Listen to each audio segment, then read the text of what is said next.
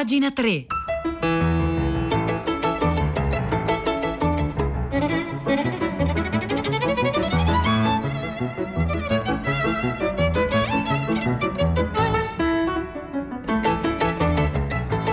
9 e 2 minuti, buongiorno da Vittorio Giacopini, ben trovati a pagina 3 La cultura nei giornali, sul web, nelle riviste. Conto alla rovescia, manca una settimana al voto americano, avete sentito adesso un lungo, interessante approfondimento del giornale radio su come sta cambiando l'America che sta andando al voto. Pensate che in America hanno già votato per posta 62 milioni di persone, ovvero hanno votato più di tutta la popolazione italiana e là insomma invece è solo un dettaglio. Vedremo, vedremo tra una settimana che America avremo davanti.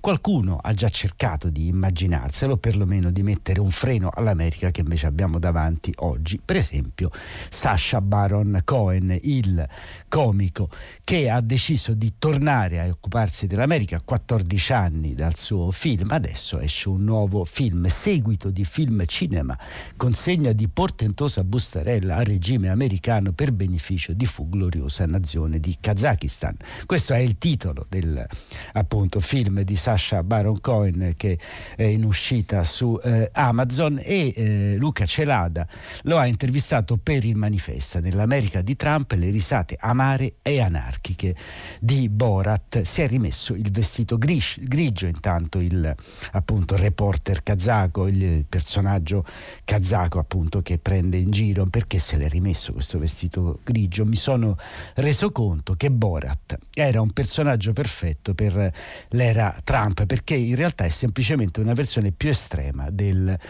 presidente. Sono entrambi, Borat e Trump, eh, misogini, razzisti, entrambi antisemiti, né hanno interesse alcuno per la democrazia. Tutti e due sono oscurantisti convinti e ridicoli. Ho capito che interlo- interloquendo con sostenitori trampisti nelle vesti di Borat avrei potuto rivelare eh, avrei potuto rivelare fin dove erano disposti a spingersi nel realizzare l'estremismo espresso dal eh, presidente. Quando nel comizio trampista la gente si unisce al coro di Borat che invita ad, ad affettare i giornalisti come fanno i sauditi, ho cercato di mostrare quanto siamo vicini al precipizio e in realtà appunto la scelta di far uscire il film proprio in questi giorni non è casuale, appunto Sasha Baron Cohen ha deciso deliberatamente di far coincidere l'uscita del suo seguito di film e cinema consegna di portentosa bustarella proprio con le elezioni. Ho voluto, dice Sasha Baron Cohen, che questo film uscisse prima delle elezioni perché sono profondamente preoccupato che Trump possa definitivamente minare le nostre istituzioni democratiche e spingere il paese verso un'inesorabile svolta autocratica. Esiste il pericolo concreto che possa cercare di rimanere al potere anche se dovesse perdere le elezioni. Questo certo è il timore che sta stanno sollevando parecchi in America e appunto nel GR si sottolineava il ruolo che potrebbe avere la Corte Suprema in caso di contestazione, una Corte Suprema sempre più sbilanciata a favore del Presidente. Ma com'è diverso questo film, questo consegna di portentosa bustarella dal primo, dal primo Borat? Il primo film, dice Sasha Baron Cohen, voleva smascherare il ventre più spiacevole dell'America. Stavolta ho preso atto che il ventre ormai è fin troppo esposto, è alla luce del sole e i sentimenti inconfessabili che rivelavamo 14 anni fa sono ormai apertamente affermati dallo stesso presidente degli. Stati Uniti. Semmai mi sono trovato a rivelare l'umanità di alcune persone, pur nel momento in cui professano queste idee che fanno orrore. I due complottisti con cui nel film passo cinque giorni, ad esempio, alla fine si rivelano in fondo essere brave persone che i social media e internet hanno esposto a una dieta costante di menzogne. Sì, perché dice Sasha Baron Cohen, noi dobbiamo di fatto essere antropologi, non giudici degli esseri umani e capire perché gli esseri umani poi si comportano in un certo modo, assumono certe convinzioni, le bevono come se fosse verità, oro colata. E eh, oro colato e appunto è un'accusa anche il film la riflessione, l'intervista contro i social media. Sostanzialmente, continua Sasha Baron Cohen, oggi una manciata di persone controlla l'informazione disseminata a miliardi di persone in tutto il mondo, è fondamentalmente antidemocratico. Nessuno ha eletto queste persone e queste persone non rispondono a nessuno. Abbiamo assistito a uno stravolgimento più radicale di quello provocato dalla rivoluzione industriale. È un mutamento appunto che riguarda anche eh, li, eh, le coscienze e tutto questo ha a che fare con una serie di altri fenomeni, l'ascesa parallela di despoti populisti nel eh, mondo ad esempio. Intanto credo di aver cooptato il concetto di fake news a proprio favore, ritorcendolo contro la stampa, sia stato, questo ritengo, un, un colpo di genio orwelliano da parte di Trump. Trump neutralizza ogni contraddittorio come fake news e quindi non si può andare avanti, non si può eh, parlare. Ecco, queste sono alcune eh, riflessioni di Sasha Baron Cohen nel, ehm, sul manifesto, Luca Celada che lo intervista nell'America di Trump, le risate amare e anarchiche di Borat.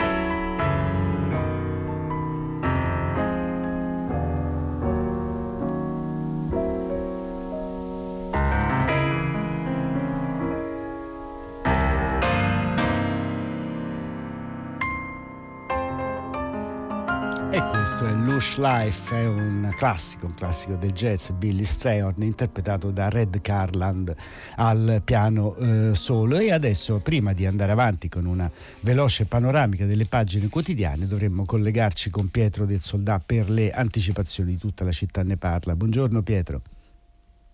Allora, Pietro non è ancora collegato, poco male, andiamo avanti intanto con appunto delle segnalazioni dalle pagine culturali dei quotidiani, a partire dal Messaggero, perché appunto due eh, Francesco Bongiorni e Massimo Polidoro hanno eh, dedicato un eh, libro all'Atlante dei luoghi misteriosi dell'umanità. Francesco Bongiorni ha scritto il testo, Massimo eh, Polidoro lo ha illustrato e eh, poi invece su Avvenire vi segnalo una importante mostra che si apre a Palazzo Palazzo Reale di Milano è la grande fotografa Margaret Burke White che appunto viene esposta in eh, questa mostra, ne parla Alessandra Mauri, intervistata su Avvenire della, di contrasto.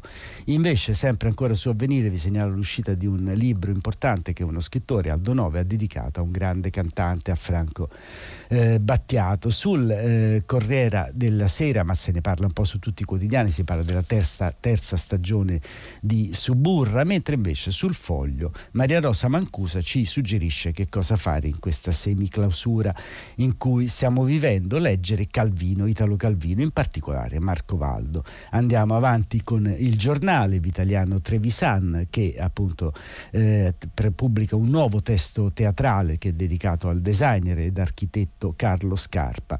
Infine andiamo avanti con il, eh, con il manifesto dove Enrico Terrinoni si occupa del libro di Alessandro Bergonzoni, Aprimi cielo, i giochi di pensiero e di parole di Bergonzoni in questo libro che viene pubblicato dal, eh, da Garzanti. Infine, eh, l'avete sentito a prima pagina, Piero Ignazzi su Repubblica, Piero Ignazzi pubblica una sua riflessione su perché sono ancora importanti e fondamentali le categorie di destra e sinistra. Vi segnalo del resto del Carlino la storia di Salon Kitty, il bordello di Berlino dove venivano ospitati gerarchi nazisti e fascisti, ma dove le ragazze che lavoravano nel bordello in realtà erano tutte delle spie, delle doppio giochiste, una storia molto affascinante. Infine la storia di due città industriali, industriali due città in decadenza. Gabriele Santoro su Il Tascabile parla di Janesville a partire che era la città della, eh, appunto una città in grande città simbolo diciamo dell'industria pesante americana, una città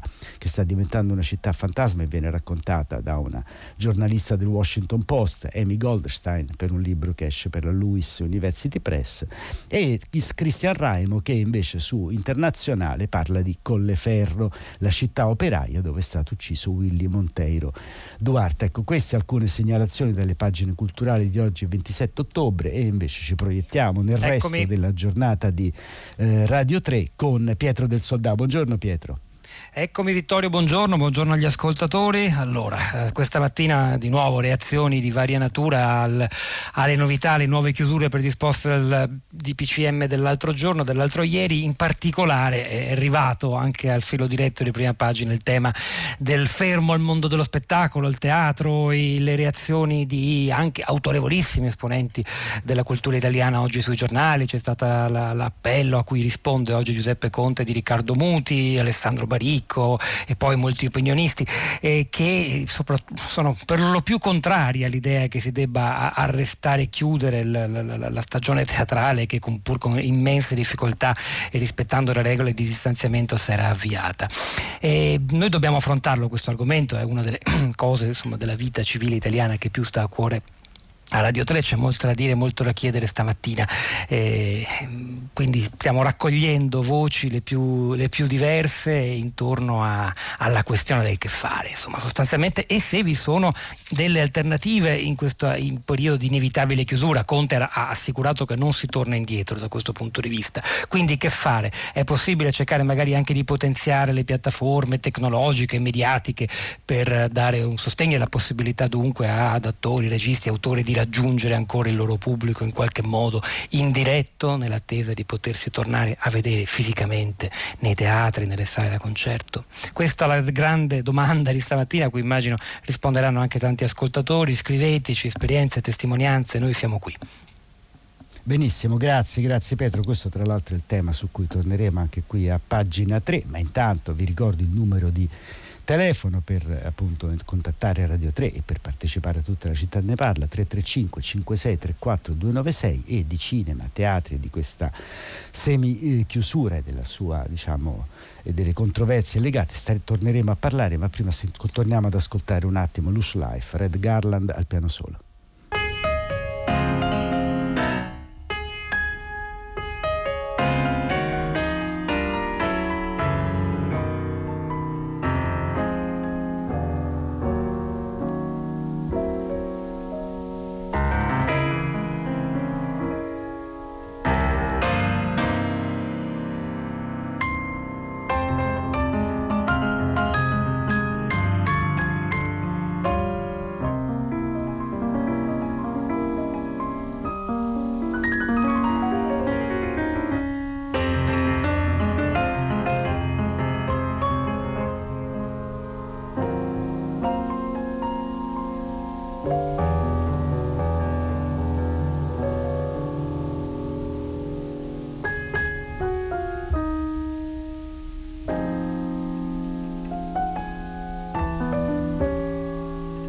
E la parolina chiave è quella che citava Pietro del Soldà, alternativa, perché sì, è vero, stiamo parlando di chiusura di teatri, eh, cinema, c'è molte, vero, effettivamente sui quotidiani si trova di molto da ieri e ci sono molti sensati argomenti e c'è anche un po' di retorica, ma invece bisognerebbe pensare in termini di alternative e allora sul numero, sul eh, sito online di Internazionale c'è un intervento di Marino Sinibaldi che è il direttore di Radio 3, ma non è per questo che leggo questo articolo, ma perché mi sembra una riflessione molto importante, l'avrei letto anche se fosse stata un'altra persona. Ai, ai teatri e ai cinema, dice Sinibaldi, serve un'alternativa vera. Forse bisognerebbe fermarsi, scrive Sinibaldi, un attimo a riflettere sulle parole che stiamo spendendo e le proposte che stiamo avanzando per non chiudere cinema, teatri, sale da concerto.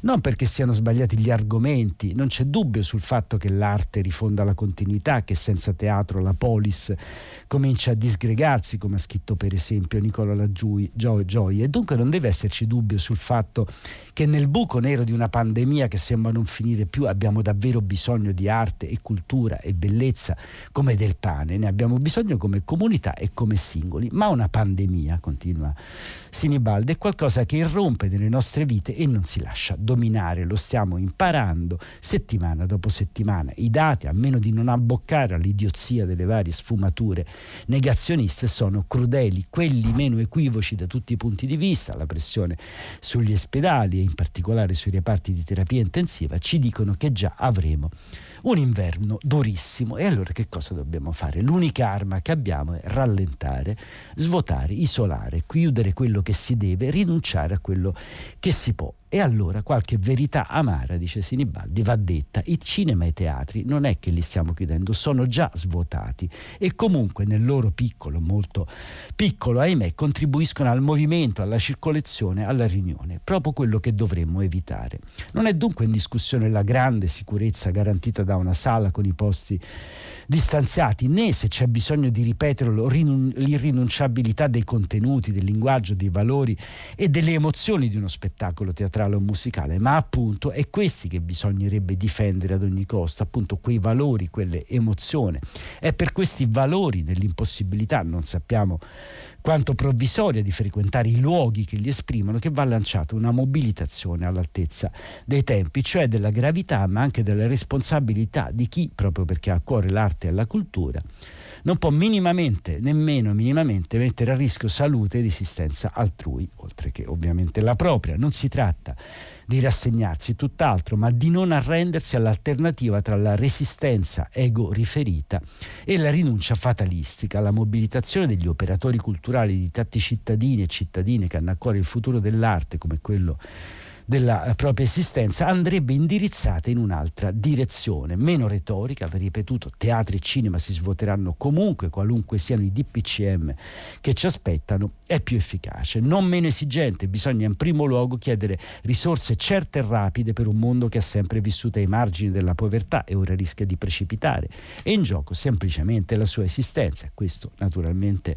è evidente, questo lo aggiungo io, si parla di ristoro per tutto, si deve parlare di ristoro anche per il il mondo della cultura, ma soprattutto bisogna pensare alternative. E, continua Sinibaldi, in vista sì c'è la scomparsa di un intero tessuto di compagnie, orchestre, gruppi, singoli operatori, risorse, e cioè soldi a servizio subito anzitutto, ma poi bisogna pensare come non perdere la ricchezza dell'esperienza artistica e culturale e dunque reinventare modalità materiali e digitali, luoghi reali e virtuali, nei quali continuare a praticare arte, intelligenza, bellezza, studiare e pretendere incentivi da usare in questa direzione, progettare piattaforme e tecnologie capaci di scavalcare ogni isolamento, ogni, ogni separazione che saranno comunque necessari nel mondo che sta nascendo dalla pandemia e infine chiedere, anzi pretendere, che i mezzi di informazione e le grandi agenzie di comunicazione aprano i loro spazi all'arte e alla cultura non solo quando protestano ma proprio nel lavoro quotidiano. Le piattaforme italiane, qui Sinibaldi non può non citare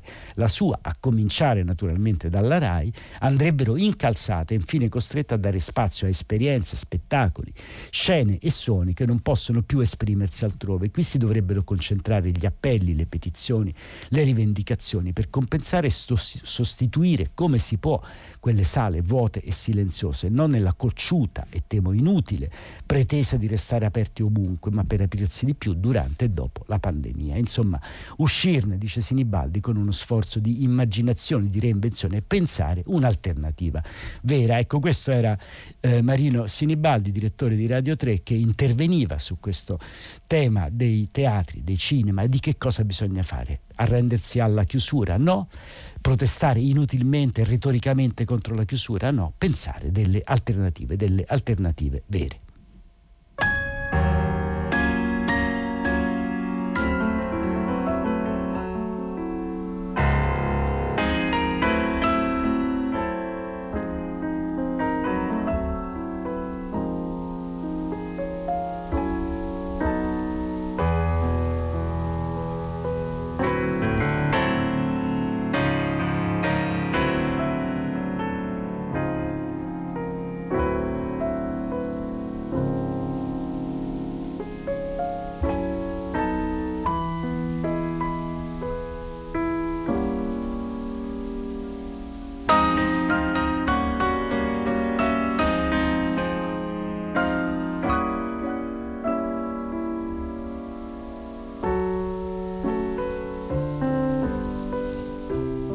Alle 11 sentirete parlare di Cile qui a Radio 3. Radio 3 Mondo si occuperà del Cile dopo l'importantissimo referendum di domenica scorsa in cui ha visto il 78% e oltre dei cileni chiedere la riforma della Costituzione perché la Carta Costituzionale cilena è ancora, dopo tanti anni dalla caduta della dittatura di Pinochet, quella che fece scrivere nel 1980 il eh, dittatore eh, cileno e questa eh, svolta appunto tornerete tornerete a sentire parlare a Radio Tremondo, viene commentata in un'intervista sulla stampa, l'intervista realizzata da Emiliano Guanella, da uno scrittore cileno, Patricio Fernandez, che fondò negli anni appunto in cui Pinochet venne arrestato a Londra una rivista satirica, satirica The Clinic e dice Fernandez questo è un risultato storico, il popolo vuole contare di più. Considerate che il Cile in questo momento ha un presidente Pinera di destra, quasi di estrema destra ed è scosso da movimenti di rivolta sociale costanti, continui, che durano da oltre un anno e che sono veri movimenti di rivolta sociale, non cose dubbie come quelle a cui stiamo assistendo a questi giorni. L'analisi che fa, eh, questi giorni in Italia intendevo, Patrizio Fernandez, l'analisi che fa Patrizio Fernandez è questo, all'inizio della pandemia il presidente Pinera ha recuperato un po' di popolarità, ma poi oggi questa è crollata di nuovo. Oggi il suo indice di gradimento è bassissimo, riceve delle critiche da tutti, ma è anche vero che non è più il centro dell'attenzione. L'importante ora è garantire il processo costituente, perché la grande scommessa dopo che si è deciso di abolire la eh, appunto, Costituzione di Pinochet e crearne una nuova una nuova per il Cile eh, libero. Naturalmente tutto questo accade in un momento di grande difficoltà e di rivolta, quello che è stato chiamato il movimento delle estallido, lo scoppio, è molto variegato questo movimento, dice Fernandez, è composto da studenti, da lavoratori, da femministe, da popoli indigeni, da ambientalisti. Allora qual è il problema dei prossimi mesi per il Cile? Il grande problema della nostra transizione democratica è che il sistema è stato creato per mantenere una certa stabilità, nascondendo però ogni possibile dissidenza, ogni critica. Le femministe, gli studenti, gli indigeni e così via non hanno avuto voce per molti anni per responsabilità condivisa dei governi di centrosinistra o di destra che si sono alternati. Si eh, può immaginare che grado di rabbia repressa si è accumulato durante questo periodo. Tutta questa frustrazione esplosa durante le proteste contro la polizia, contro i carabineros che hanno reagito nell'unico modo che conoscono, con la violenta e brutale repressione persone, uccidendo gente, sparando negli occhi ai ragazzi. Insomma, le forze dell'ordine hanno personificato la violenza di uno Stato che ha ignorato in fette importanti della società e anche in quello si vede l'ombra degli anni della dittatura. Bisogna uscire da questa eh, situazione, da questo lungo cono d'ombra che, eh, in cui il Cile vive da molto tempo ed è questo passo del eh, referendum di domenica scorsa è fondamentale. Queste sono le riflessioni dello scrittore Patrizio Fernandez intervistato da Emiliano Guanella su La Stampa.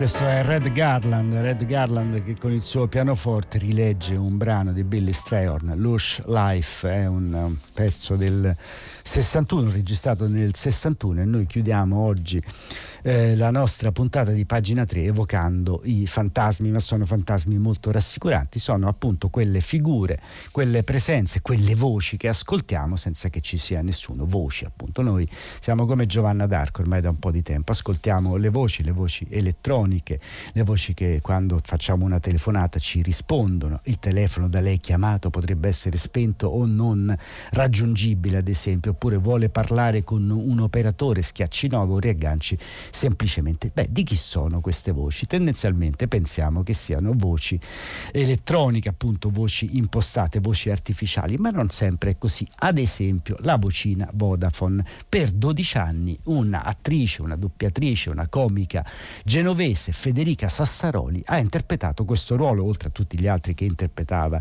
in teatro. Appunto per 12 anni si è occupata di questo, è stata la signorina Vodafone. Adesso ha registrato tutti i messaggi vocali di Vodafone in italiano e in spagnolo, ma da inizio ottobre è stata sostituita con una voce digitale. E a Nissa De Filippi per eh, appunto l'edizione genovese di Repubblica ha intervistato la Sassaroli. Hanno spento la sua voce, hanno fatto un test chiedendo agli utenti distinguete la voce di Federica da quella di Toby, che è l'intelligenza artificiale, e la risposta è stata no. La maggior parte delle persone non riconosceva la voce umana da quella digitale. Come ha reagito al pensionamento della sua voce? Per me è stata come la morte di un personaggio. C'era affezionato, ma si sa anche le repliche di uno spettacolo finiscono. Come è iniziata tutta questa storia? Avevo trovato, racconta la Sassaroli, l'annuncio su un sito di offerte di lavoro per attori e mi sono candidata. Si narra che alle selezioni ci presentammo proprio in 190 come numero servizio di clienti. Si era preparata per la parte da tempo, mi divertivo già a imitare la voce Vodafone preesistente, il colloquio fu un successo. E quindi appunto racconta come è nata questa cosa. E tra l'altro questa cosa è entrata nel suo repertorio, nei miei spettacoli di narrazione di teatro comico, apro sempre con lei, con la signorina Vodafone. Le persone alla fine vengono a complimentarsi e a dirmi ma lo sa che la fa uguale. Non credono che sia veramente io perché mi conoscono solo come voce telefonica. Però qual è la differenza di una voce umana? La risposta emotiva che genera grazie alla frequenza e alla tonalità. La voce digitale spegne, appiattisce anche se si tratta di promuovere un nuovo pacchetto di traffico giga. E infine c'è rimasta male, non posso negarlo, era una parte di me quella voce, ma avrei sofferto di più se mi avesse sostituito una voce umana. Eh, effettivamente, questo sì, certo, tanto vale l'ultima attrice che ha interpretato questa voce artificiale, è Federica eh, Sassarola. Beh, adesso Federica Sassaroli ha un'intervista interessante perché ci mostra come sta cambiando il nostro mondo e appunto anche il nostro ascolto delle voci. Qua finisce pagina 3 da Vittorio Giacopini, appuntamento a domani mattina alle 9, ma prima voglio ringraziare Natascia Cerqueti in redazione, Marzia Coronati, eh, Natascia Cerqueti in regia, Marzia Coronati in redazione e Domenico Ganci in console. Grazie a tutti e a domani con pagina 3.